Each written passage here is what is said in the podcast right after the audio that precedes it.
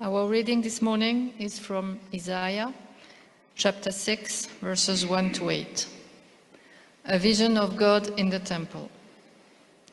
In the year that King Uzziah died, I saw the Lord sitting on a throne, high and lofty, and the hem of his robe filled the temple.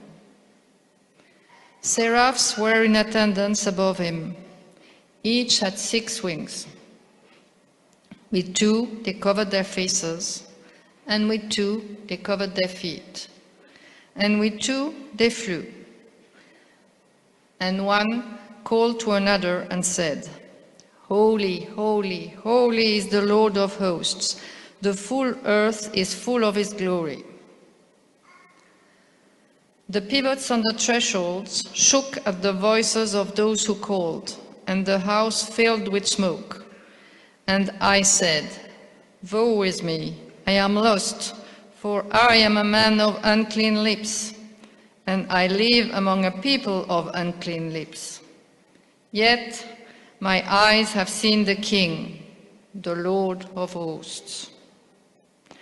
Then one of the seraphs flew to me, holding a live coal that had been taken from the altar with a pair of tongs.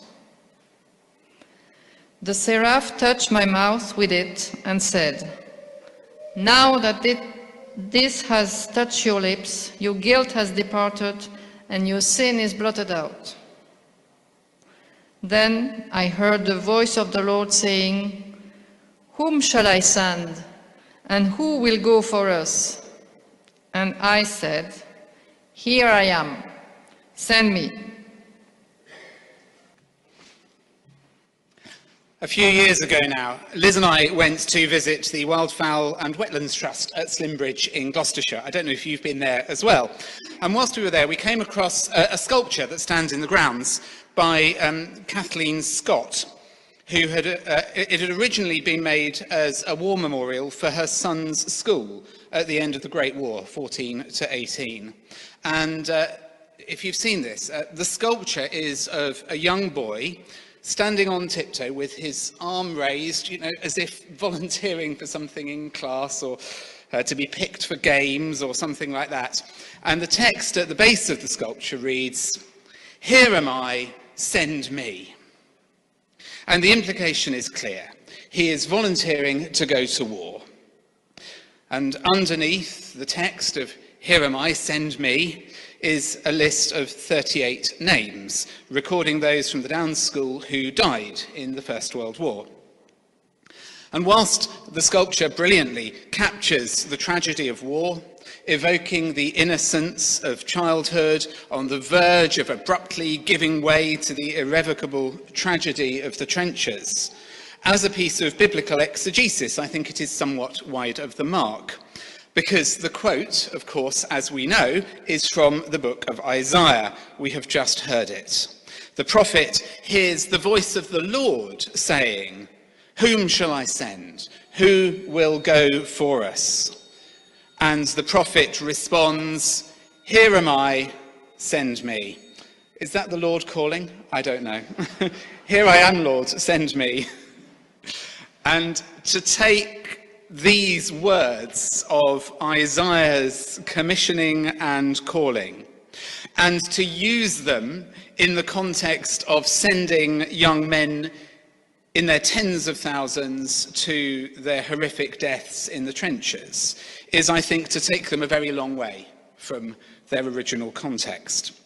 I balk myself at the implication that those who go to fight for their country do so in response to God's summons and call. Not for king and country, this infers, but for God. I have nothing but respect for those who fight for their country and for what they believe is right. Do not hear me incorrectly here. But I don't think it's God's choice for humans.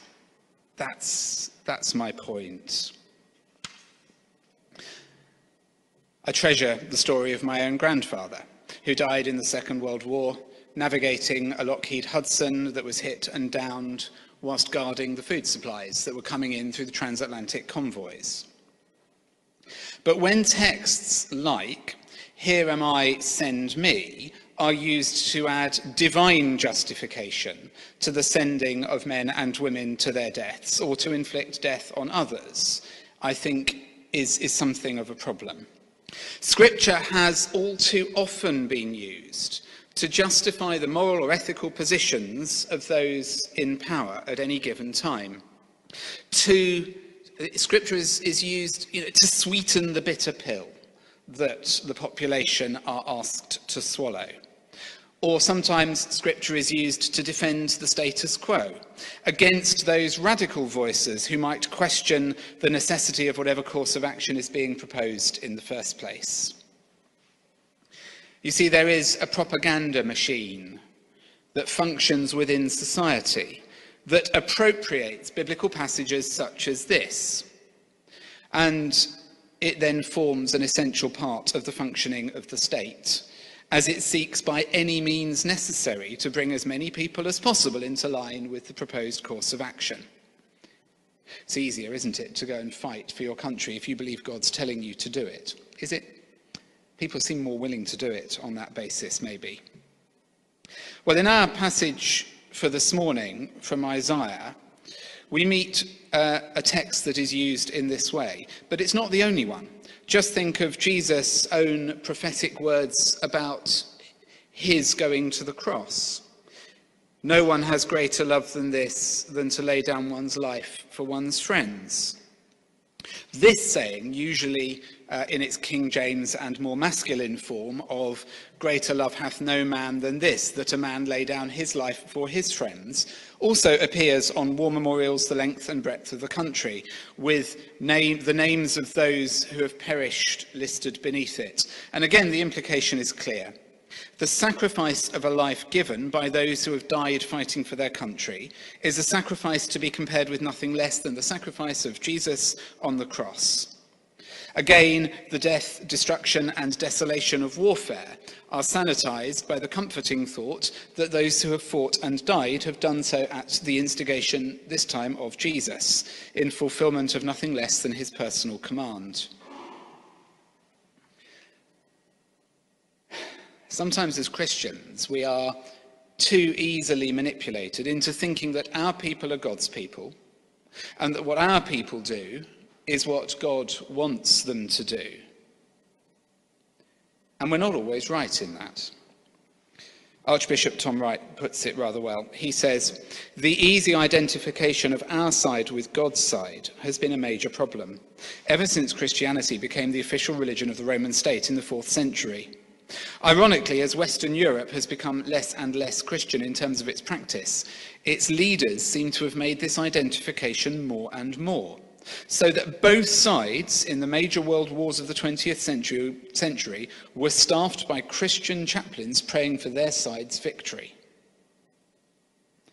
I mean, we, the, England and Germany can't both have been right that God wanted them to do what they were doing.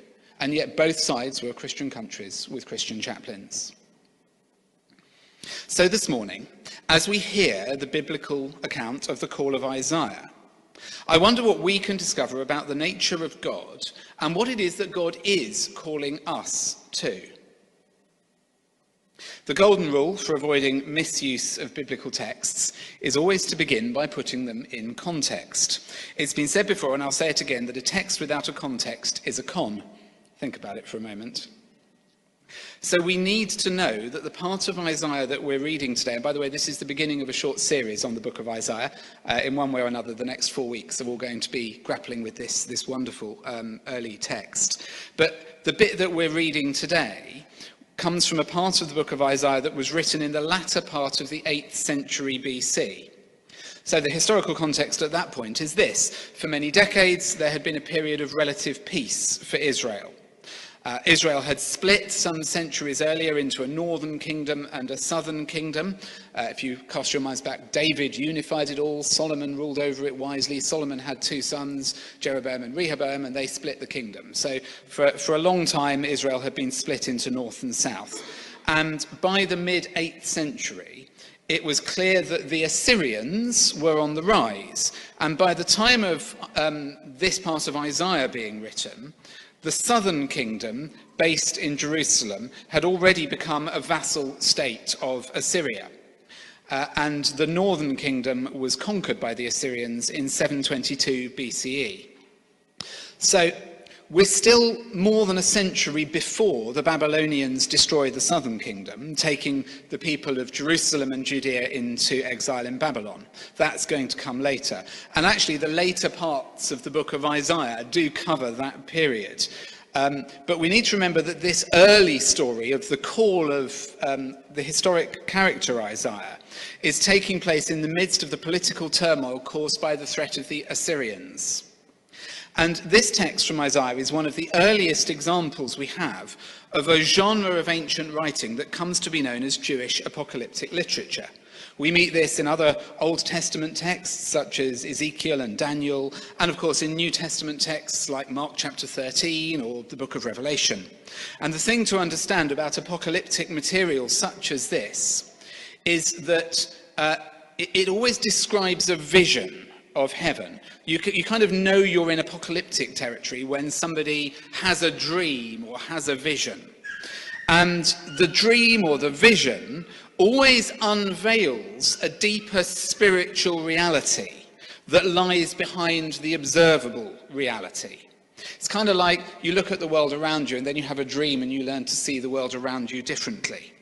So when the ancient Israelites pictured God, they commonly imagined him, and I use the word him here deliberately, as a male figure, seated on a throne up in heaven, surrounded by seraphim and cherubim, holding court over the affairs of the earth. In other words, they imagined that God up on high in heaven looked like a kind of heavenly version of an earthly king, surrounded by courtiers and attendants, ready to dispense justice and fight for people if needed. And the Israelites of this period also had a firm belief that God was holy. So holy that God's glory could not be seen by sinful human eyes. So we see this in places such as Moses on Mount Sinai, coming down the mountain with a veiled face, so the reflected glory of God on his face wouldn't terrify the people. And within the Jewish apocalyptic tradition, there emerged various stories of visions of heaven that people had, where the person receiving the vision uh, kind of finds themselves going up into the heavens and being shown around by a kind of heavenly tour guide who could mediate between them and God. So you get this, for example, in the Jewish Enoch tradition, uh, which is um, in, in the apocryphal texts rather than in, in the biblical text, but it's part of this early period.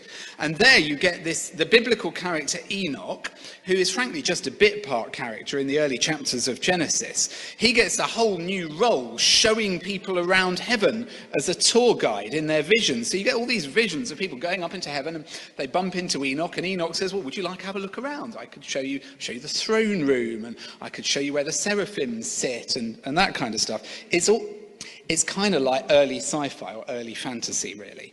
Um, anyway, the book of Isaiah and the call of Isaiah sits within this tradition of people receiving visions, going up into heaven and being shown around. But with Isaiah, it's slightly different.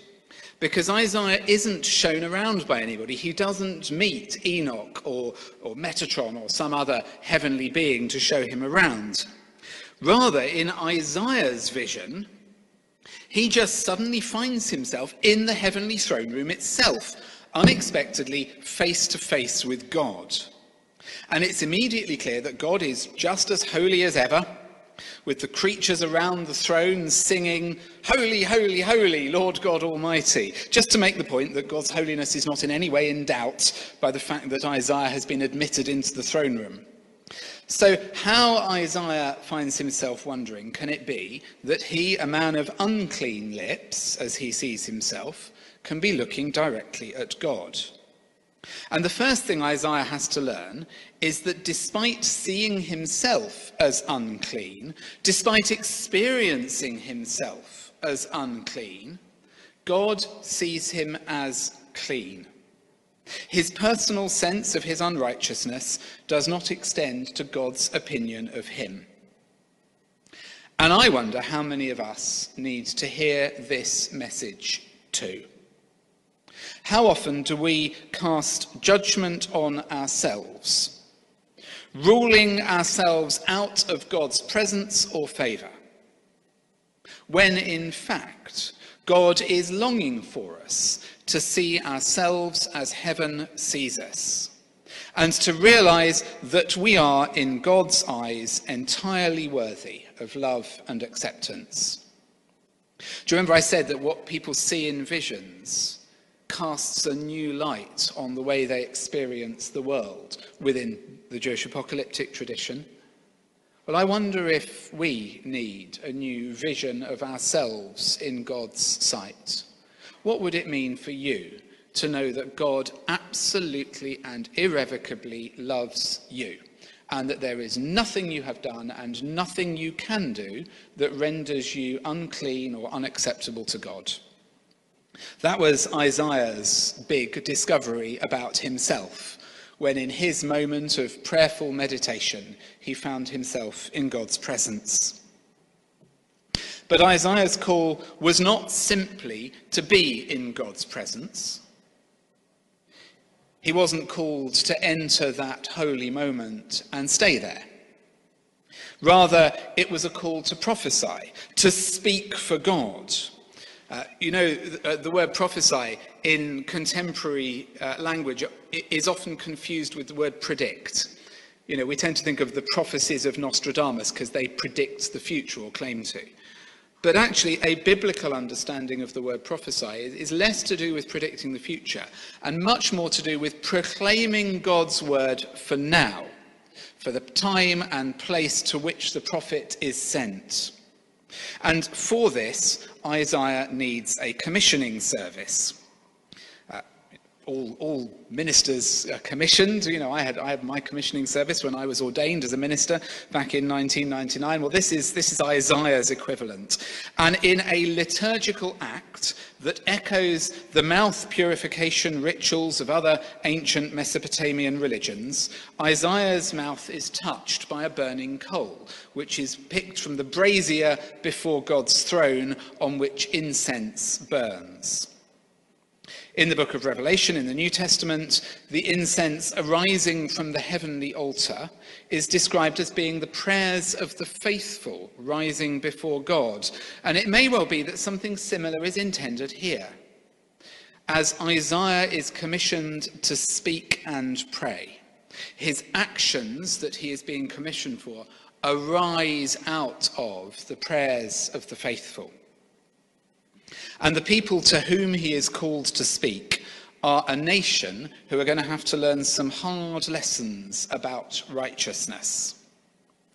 You see, if Isaiah thought he was unclean, but heard God declaring him purified, ancient Israel had it the other way around.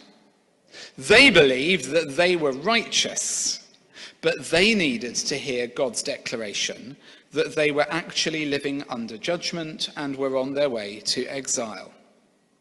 And the book of Isaiah will then track their journey through judgment and exile to ultimately, a couple of hundred years later, forgiveness and restoration. And along the way, the people of Israel will have to discover that the nature of God is to draw alongside those who suffer and I find myself wondering how often do religious institutions in our world believe that they are righteous when actually they stand under judgment? I'm thinking, for example, of those national churches through the 20th century that supported the oppressive regimes of communism or fascism. That was the wrong thing to do don't worry, Numa, it's okay. Or more recently, I wonder, what about the evangelical church in the United States and their evangelical zeal for Trump? Or even closer to home, what about our own religious obsessions in this country with moral superiority and proclaiming judgment on sin? There are Christian websites based in this country that you could go to. I'm not going to tell you what they are because you don't need them in your life. But they will help you to work out who it is that, as a good Christian, you need to be condemning and judging. Because by doing so, you confirm your own righteousness before God. In this country, there are movements within Christianity that seek to drum up feelings of persecution and victimhood. Christians don't have their place in society that they should have. Christians aren't allowed to do X, Y, and Z whilst other religions can. Those narratives are insidious and they get inside us. And what they do is they frame us in a mindset of victimhood. And actually, as Isaiah discovered. Our call is not to judge, it is not to condemn, it is not to make ourselves victims. Rather, it is simply to proclaim God's loving inclusion and forgiveness. That is what prophecy is about. It is about proclaiming the nature of God to this generation in this context. And I think we want to proclaim that God is love and God loves you, whoever you are. We do not want to proclaim that God judges you and rules you out. Too often, the churches in our nation spend more time proclaiming themselves righteous and others unclean than they do helping people discover the deeper spiritual reality that they too are accepted and loved by God. Liz and I are very, uh, it's just not worked for us this year. We're very disappointed that we're not going to be able to be at Pride London this year. It's clashed with, with a holiday that uh, we had scheduled. But in a normal year, Liz and I go down to the Pride Parade with others from Christians at Pride, and I know some of you here in this room have been part of this over the years. And uh, we find where the group known as the Angry Christians stand. And they're there with placards, of big yellow placards with black writing on, condemning the people in the parade as sinful and going to hell. And we stand there just upstream of that group and we just say to the people in the parade, God loves you. God loves you. God loves you. It's very powerful. Two different visions of what the people of God are called to be, just enacted in a little moment by the side of a parade in London. As churches, we should be putting others first and ourselves last, always seeking to act in the public good rather than getting upset about supposed infringements of our perceived rights. And similarly, I might mention the frequent justification churches offer for war and violence, such as just war theory. And I might conclude that whilst one can always make a case for staying the hand of an aggressor, and sometimes it is necessary. There are nonetheless far, far too many examples of Christian collusion with violence, which brings me back to the examples of biblical exegesis with which we started. Sure, sometimes you have to stay the hand of the aggressor. But is that God's preferred option? Or are there other paths to peace, which, if as a society we had committed ourselves to them earlier, would have meant we didn't get to the point where it comes to blows? Isaiah's call then is twofold. Firstly, it is a call to enter the presence of God and to discover something about how God sees him. And then, secondly, it is a call to speak that truth that is discovered to proclaim God's word for his time and his place and his people. And I wonder if we too can share Isaiah's calling. Can we discover for ourselves something new this morning about how the God of holiness and love sees us? Can we hear the good news that we are pure and holy and beloved, and that none of us are unacceptable to God? But can we also hear the call to action? not to take up arms against God's enemies, but to be those who faithfully proclaim and enact God's love, especially to those who are themselves currently unable to perceive the awesome truth that God is for them, that God loves them, that God has blotted their sins away and released them from their guilt, as God has done for us. Who are we? And what are we going to do about it?